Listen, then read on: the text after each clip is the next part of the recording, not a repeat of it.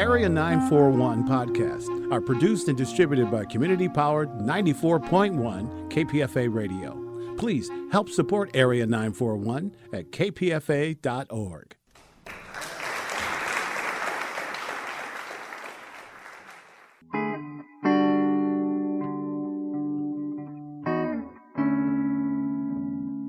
This is the Area 941 Radio Wolinsky podcast. I'm your host, Richard Wolinsky. We're talking about books, about theater, about film, and sometimes about politics. Most of these interviews were originally conducted for KPFA's Bookwaves program and its predecessor, Probabilities. In mid January 2022, the McMinn County School Board in Tennessee removed Art Spiegelman's Pulitzer Prize winning graphic novel Maus about the Holocaust from the county classrooms, claiming that the book used obscene language, mostly damns, and nudity, a nude mouse. This was announced the day before Holocaust Remembrance Day. In late November 2000, my former co host Richard A. Lupoff interviewed Art Spiegelman while he was on tour for the book Little Lit. I was most likely in New York for Thanksgiving at the time. The conversation delved into the history of comic books, censorship of comic books, a short discussion of Maus, and a longer discussion of the value of comic books in education. The interview aired on December 7, 2000 on KPFA and has not aired since. It was digitized and re edited on January 27, 2022. Our guest today is Art Spiegelman, cartoonist and co editor with his wife, Francoise Mouly, of a new book called Little Lit folklore, and fairy tale funnies. Art, how did this book come about? One does not see books like Little Lit very often. No, this was uh, what the phrase labor of love was intended for. Years ago, Francoise, my wife, and I did a, a comics magazine for adults, an avant garde comics magazine called Raw, which uh, serialized actually the book Maus that I guess most people know me for, the comic book memoir for adults about uh, my life with father and his life in uh, the death camps of uh, Hitler's Europe. After a certain point, it's it was so uh, hard to do raw, and it seemed like maybe we could stop because it had made its point. The comics could be indeed for adults. This oversized, luxurious magazine for adults seemed to have made its way into Soho galleries in the 80s in terms of the artists' work involved. And a lot of the artists who came up through Raw found their way into mainstream publications, into alternative comics magazines. And a number of other alternative comics magazines grew up that were somehow inspired by Raw. So we moved on, both of us, Francoise and I, to The New Yorker, where she's the art editor and has just done a book collection of the covers that mostly the ones that came out under her time there from 93 on. And I did some covers that uh, achieved at least some notoriety up there from 92 on. And we were sort of out of the self publishing business to a degree. I stayed in a bit longer than Francoise, but we were both kind of relieved not to have to uh, do this shoestring operation. Well, let's get back to Raw for a moment. My, actually, my son first brought it to my attention, and I wasn't sure whether I was looking at a a fancy, expensive fanzine or a real, honest to God professional magazine or just what it was that he was showing me. Well, it was good that it was out of category and hard to understand and uh, required entering into because just about everything I've been involved in seems to not fit into any category comfortably. Fanzine, if it involves amateur and lack of production values and uh, lack of skill based on mere enthusiasm, I don't think would qualify for where Raw was coming from. A number of the people were already quite accomplished professional, in quotes, artists. But it was a sporadical published with a mission in that we really wanted to demonstrate what comics could do. And at that time, we were flying under a banner that was saying something like, comics aren't just for kids anymore. And here, all these years later, on the back cover of this little lit book, it says comics aren't just for grown ups anymore, which shows how much things have changed yes. in the last 20 years. Who were the uh, talents who were involved in Raw? Well, let's see. Some who come to mind certainly include uh, some artists from a generation immediately prior, the underground comics artists, who I many of whom I met when I was living out in the Bay Area in the early '70s, uh, which ultimately included Robert Crumb and Kim Deitch and Bill Griffith, all of whom uh, I was involved with when I edited something out here called Arcade Magazine, which was an underground comics quarterly. But then there was another generation coming along that had no room in underground comics because their stuff didn't look like it dealt with sex and drugs. It dealt mm. mostly with anxiety, which was maybe the drug of the 80s. And uh, and ultimately didn't have a place because it didn't look as enough like underground comics as they'd come to be known. So that included artists like Charles Burns, uh, Mark Beyer. A number of these artists have surfaced in uh, the magazine world since. Like I, I, think there's a new book of Rolling Stone art that just came out that has a number of pieces by Charles Burns in it, for example. Well, now, now you say they didn't look like underground comics. You're going to have to tell me what does an underground comic oh. look like, and then why and in what way were these different? Okay. Um, well, let's see. I would say that the first generation of underground comics artists included uh, a very specific harkening back to a 1920s and 1930s set of drawing styles. For example, that was one earmark of one kind of underground comic, and that the comics were uh, thoroughly cross-hatched. It was the more is more rather than less is more aesthetic that had grown up in the 50s, as exemplified by people like, say, Charles Schulz's Peanuts and. Um, uh, that the Gerald McBoing Boing school of drawing. Now, the later artists who came in, some of them were in a direct continuum from that underground comic style, but some of them, like Charles Burns comes to mind as an example, were very, very polished graphically in a way that would kind of maybe conjure up uh, more Roy Lichtenstein than mm. underground comics looking work. It's artists who had been very much informed by their art school background. So Gary Panter, for example, was another one, his style being very funky and strange, but definitely informed by everything from de Kooning and Picasso on around. The other component of Raw Magazine, just to finish answering yes. that question, was the underground comics in their turn had cross fertilized over to Europe, where a number of European artists were inspired by the fact that comics didn't have to be for kids anymore. And in a different environment, one in which these artists were already able to successfully work for kids with a more sophisticated kind of comic to a degree than the ones that grew up in America inspired maybe by Tintin and whatever, yes.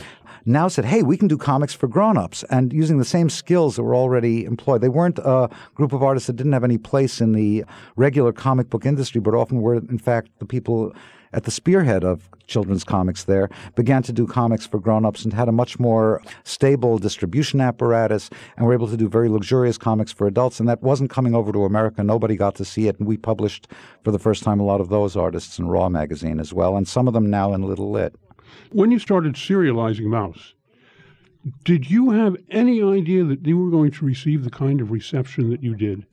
Absolutely not. I just assumed that uh, this was the kind of work that would be discovered like 50 years after I was dead. It was kind of a shock to find out that I was only seconds ahead of my time rather than years. For the sake of the one tenth of 1% of our audience who don't know what Maus really was, can you, in 25 words or less, oh, as they geez. say? Well, it's a. Uh, I wanted to make something that was a long comic book that would require a bookmark, something that got to be called later a graphic novel, or maybe earlier got to be called a graphic novel.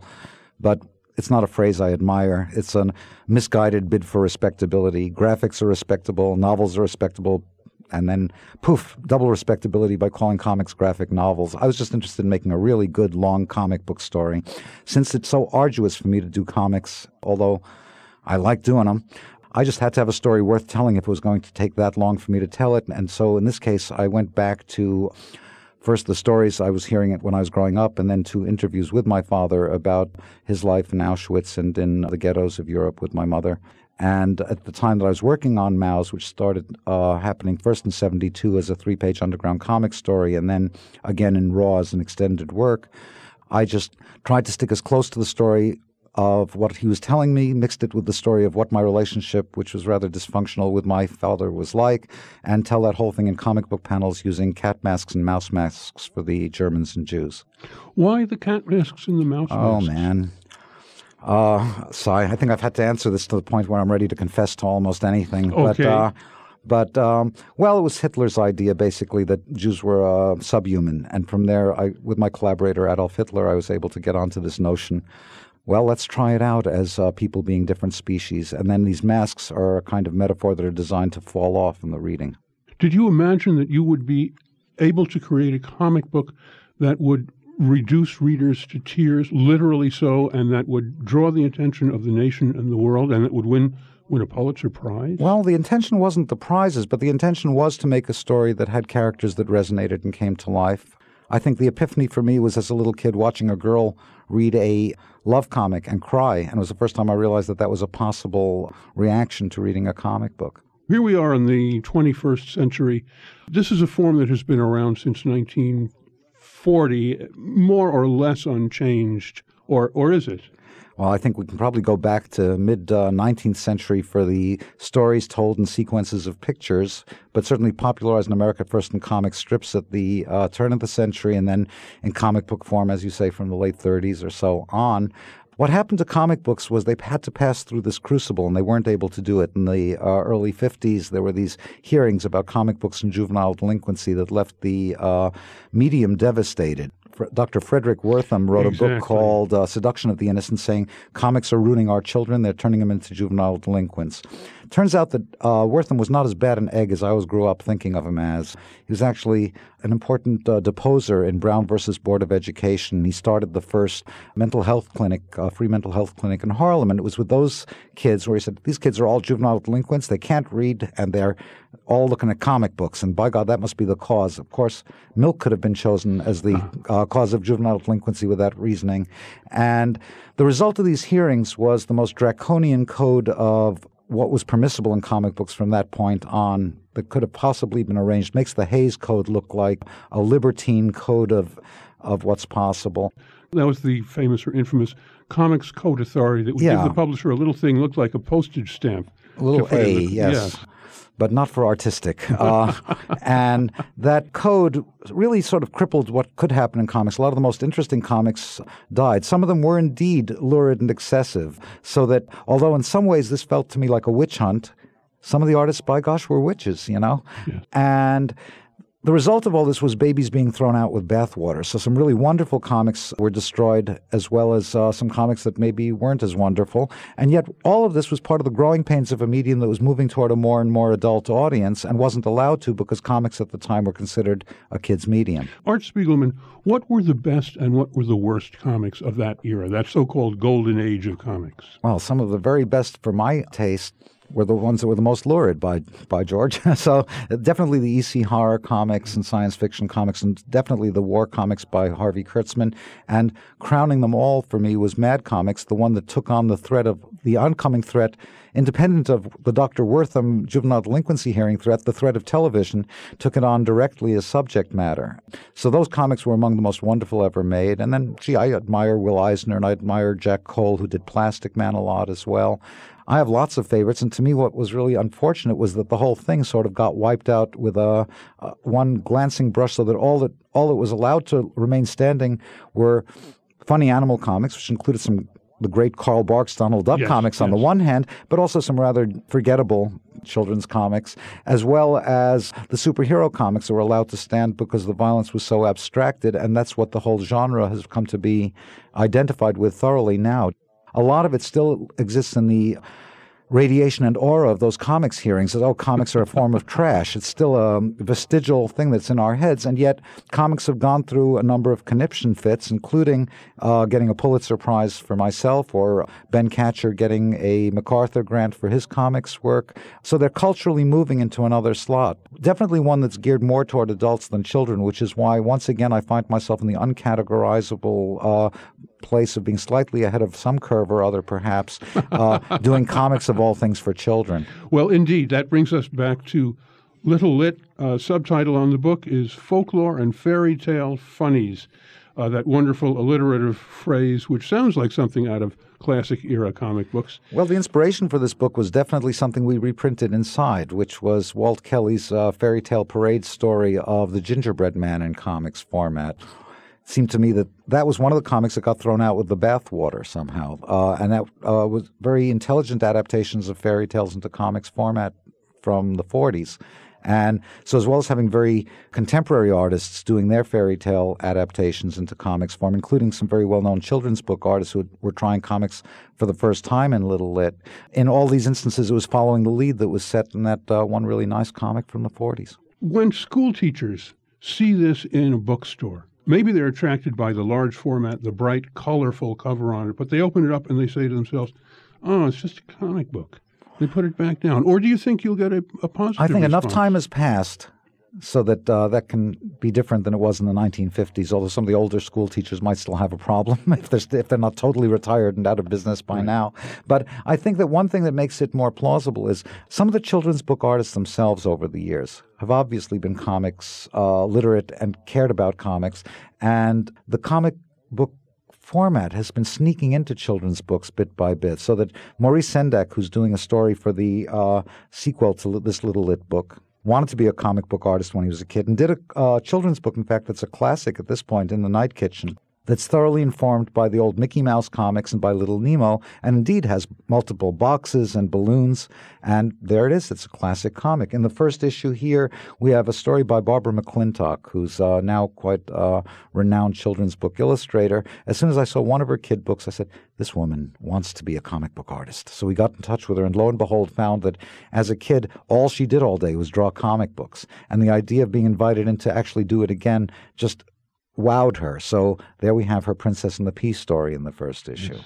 William Joyce also has a strong background in comics, you know. Uh, and as a result, I think it's informed a number of the um, leading children's book artists today. So most children's book librarians should at least have that bouncing in the back of their heads, going, "Oh, okay, I can see the connection between William Joyce's other books and his contribution of a Humpty Dumpty story in this book." Let's talk about Walt Kelly a little bit. Animal Funnies, Pogo and Albert. Mm-hmm. Peter Wheat. What else did Kelly do? Why was he important? Well, gee, I think Kelly. It's amazing to me how many people don't know Kelly anymore, but only know perhaps the uh, slogan "We've met the enemy and they are us" uh, that somehow survived into the culture past his Pogo comic strip. But he was somebody who came from, you know, there's something very interesting happening in our culture now. I have to answer your question from sideways here. Okay, that's okay. Um, which is that I think we're living at a moment where adulthood and childhood is blurring. The demarcation line isn't as clear as it used to be. As adults go off into violent superhero like movies, as children don't even have to become literate to enter into the culture, as long as they can kind of cruise around on a computer and play video games, they're not that far away from being grown ups much earlier than they used to be. And our, the, the lines in our entertainment and culture make it a lot harder to define that moment where childhood might end. And Kelly did something very interesting, which is he came out of the Walt Disney Animation Studios doing definitely animation for G rated, but really for children, moved into these children's comic books and then adapted a lot of the language from those early comic books into doing some of the more sophisticated political commentary that was allowed to appear in newspapers, but under the guise of that very friendly children's cartoon style. And this leads me again right back into the Little Lit project, where several things are going on at once here. One is it seems the comics have proven themselves to be very efficacious at teaching children how to read and love books. At a moment where the book is under threat, it seems useful to make a beautiful book, one that one would like to return to over and over again, that can allow children to discover the pleasures of stories, which is what led us to fairy tales as well, because fairy tales are stories that have been market tested for generation after generation, and by gosh, they've somehow managed to hold up and get passed on. And here specifically, we wanted to do something that was G rated in the sense of being for children, but also for the adults that are reading to them. Since, um, as um, one of the contributors, J. Otto Seibold, put it uh, just a little while ago, and I was talking to him. He's a children's book artist who said adults are the ambassadors who bring this culture to the ch- to their children, and essentially they have to, in this format, certainly, they're the ones with the 20 bucks, not the kid. They have to want to be able to bring this home to the child, feel comfortable reading it to the kid, and enjoy it themselves for it not to just be uh, an exercise in futility. And so this was designed to appeal to, as they like to call it, all ages. You have mentioned several times the notion of children learning to read by first reading comic books. Yeah, I think then, it's demonstrable. And then moving point. on into what we would think of as more mm-hmm. uh, conventional literacy. Well, that's what led us into Little yes. Lit. I learned to read from reading comic books first. My wife in France learned to read as a kid in France comic books were the gateway. Our children, because I've had to sacrifice a very valuable comic uh, collection to fatherhood, learned to read from comic books. And what we found is since our kids don't get to watch a heck of a lot of TV like some of their friends, they'd like to go over to their pals' houses and watch television or play video games. Their friends would come over to the house and immediately dive into the boxes of old comic books that were at our place and love them without having to be steered toward them. They just enjoyed looking at the stories, reading them. They're, in some ways, a very clear pathway to reading, in that, for example, in the 40s, Superman Comics tried these experiments with phonics workbooks that they put into the schools. And the only problem they had with the phonics workbooks was the kids would do their phonics homework for a whole semester in a week. But this, all, but this all got wiped out as part of those comic book hearings in the 50s. So, in any case, it seems demonstrable to me that comics work well as a way of teaching kids to enjoy the pleasures of a story and read for themselves, even more so than most picture books. What has the educational establishment said about this? Well, I think a lot, to a large degree, they're still under the sway of uh, that 50s uh, idea that comics are all only lurid. They're only gateways to the uh, id monsters. On the other hand, in France, it's an accepted fact that comics are used to teach kids to read. We've read a few um, specialized articles about exactly that in French. And what we're finding clearly is, as I'm going around and talking about this now on the radio, especially in phone in situations, I'm getting the most amazing data coming my way. Like uh, uh, more than once, somebody calling up and saying, My child uh, is autistic, my child has reading disabilities, and comic books are what helped socialize my child, and comic books are what helped my child learn how to read. And that's anecdotal, but it's there's a lot of this coming my way. Uh, one of the more interesting stories to me was a woman with an autistic uh, son who learned not only how to read but how to be socialized. Because you know you do read comics from left to right, so by looking at pictures left to right, you're already getting something about decoding signs, which happens when you're trying to crack this code, this alphabetic code. But also, he learned that when somebody has a speech bubble above their head, you don't interrupt. Really? And that comes from the fact that comics are telling stories in time you know, but they're representing it spatially, so you can kind of slow it down and see each moment of time on that page. What is the present status of comic books? Well, like I say, I think it's changing. Some days I get up and think I'm at the vanguard of uh, a new dawn, and other days I get up and think I'm the last stereopticon card manufacturer. well, what about, let's address that same question in a broader context. Some people have suggested that we are members of you and I, or, or maybe our children at the very latest, are the members of the last really literate generation that they're moving into electronic media or other media. Uh, they'll know how to work with computer screens, but the book as we have known it, whether it's the book with all words or the comic book, is essentially in its last days. Well, we'll see. The book is a very effective retrieval system, easier to navigate than most computers and less likely to crash. So that, uh, although, yes, in the long run, books and comics and all kinds of uh, works on paper are no longer going to have exactly the same central position they've had in our culture up to now, that doesn't mean that they necessarily get wiped out. And I think we can't talk at the same time about books being wiped out and literacy being wiped out. And I think literacy per se is essential to have any kind of civilization as we know it continue. It's just a part of uh, the thought processes necessary to even make computers and to program them so that I would say that part of the mission of doing Little Lit was to create a situation in which people would learn to love books as I do. I mean, I, I think whatever happens to comics that might happen on a, a cathode ray screen or an LED screen is an interesting permutation, but won't be comics anymore as I know it. Because at that point, why have them be still and have boxes next to each other? You might as well have them animated and with sound. The limitations that come with the book are useful limitations. And I figure ultimately, it's a little bit like McLuhan, you know? Marshall McLuhan pointed out that uh, every medium subsumes the content of the medium that came before on its way to defining itself, so that early movies were called, say, photoplays, and then defined themselves as something other than just photographed plays, unless they're Merchant and Ivory films. and similarly, I would also point out that, uh, let's see, the McLuhan-esque dictum was that after a mass medium is no longer necessary as a mass medium, it either becomes extinct or evolves into an art form. An example of that might, let's say, be uh, the woodcut.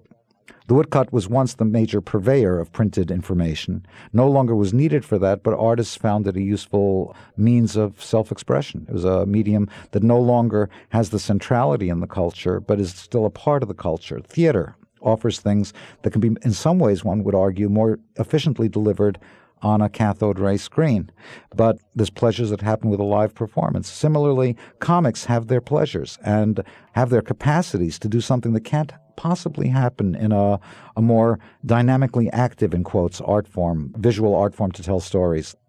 Animated cartoons, movies, move too quick. You experience them in some kind of, in quotes, heightened real time. And as a result, I've seen with my kids they get incredibly freaked out by things that they've seen as movies that probably weren't the best movies for them to see at a given moment. Give me an example. Okay.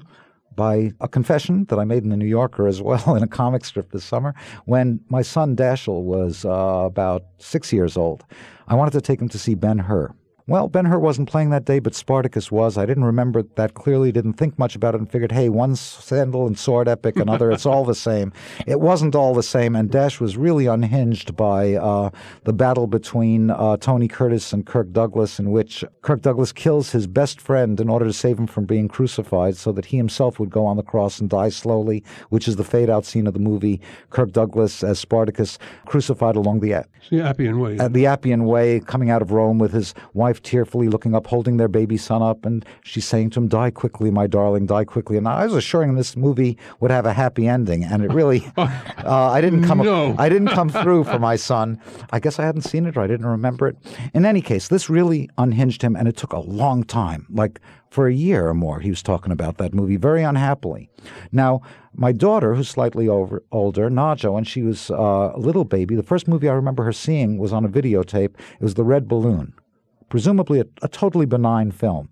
But when that balloon pops, she knew it was meant to represent a death. It felt like a death to her. And she screamed and she was really unhappy and didn't buy into the Christian hogwash at the end where all the balloons rise and go to heaven. So she was really upset. And there we had a videotape. Now, a videotape is one step more manageable than a film that moves hurtling by, in that we were able to go by, freeze frame, talk about it with our very young daughter, and essentially turn that movie into a comic book by doing at least one panel after another, freeze frame, talk about it, let her see these things several times so she could master the narrative. Comics allow you to master a narrative because you can go back, return to them, see picture next to picture, and study it. The, these two incidents that you described, Art Spiegelman, your son seeing Spartacus, your daughter seeing the red balloon, raise a fascinating question in my mind, which is this. To what extent do our earliest cultural experiences form our entire cultural orientation to the world, and, and in a broader sense, our whole personalities. Do you remember the first comic book you read? Do you remember the first movie you saw? First movie was a real bore. It was Rob Roy. And I kept thinking there were people behind the stage moving around on this movie screen. and I kept begging my father to change the channel. the first uh, comic book, gee, I remember an early comic book I saw, which was Batman, uh, that a neighbor had a, a, stack of, and I just kept trying to figure out if Batman was a good guy or a bad guy because he looked kind of sinister to me. So it was probably after I'd already looked at some um, Carl Barks Donald Duck comics or things like that. But that one really puzzled me. And actually, it was my gateway to reading. I had to figure out if Batman was a good guy or a bad guy, and only by translating the hieroglyph balloons above his head could I figure any of this stuff out. So, did you teach yourself to read then? Yeah, pretty early too. Yeah. And like I said, comics really did work in that sense for me. You've been listening to an interview with Art Spiegelman, whose Pulitzer Prize winning graphic novel Maus was banned from classrooms in McMinn County, Tennessee, the day before Holocaust Remembrance Day. The interview was conducted by my former co host, Richard A. Lupoff, while I was out of town and aired on December 7, 2000. Feedback on this and other Radio Wolinsky podcasts is appreciated. You can write to bookwaves at hotmail.com and feel free to search out other interviews at bookwaves.com or on the kpfa.org website. Until next time, I'm Richard Wolinsky on the Area 941 Radio Wolinsky podcast.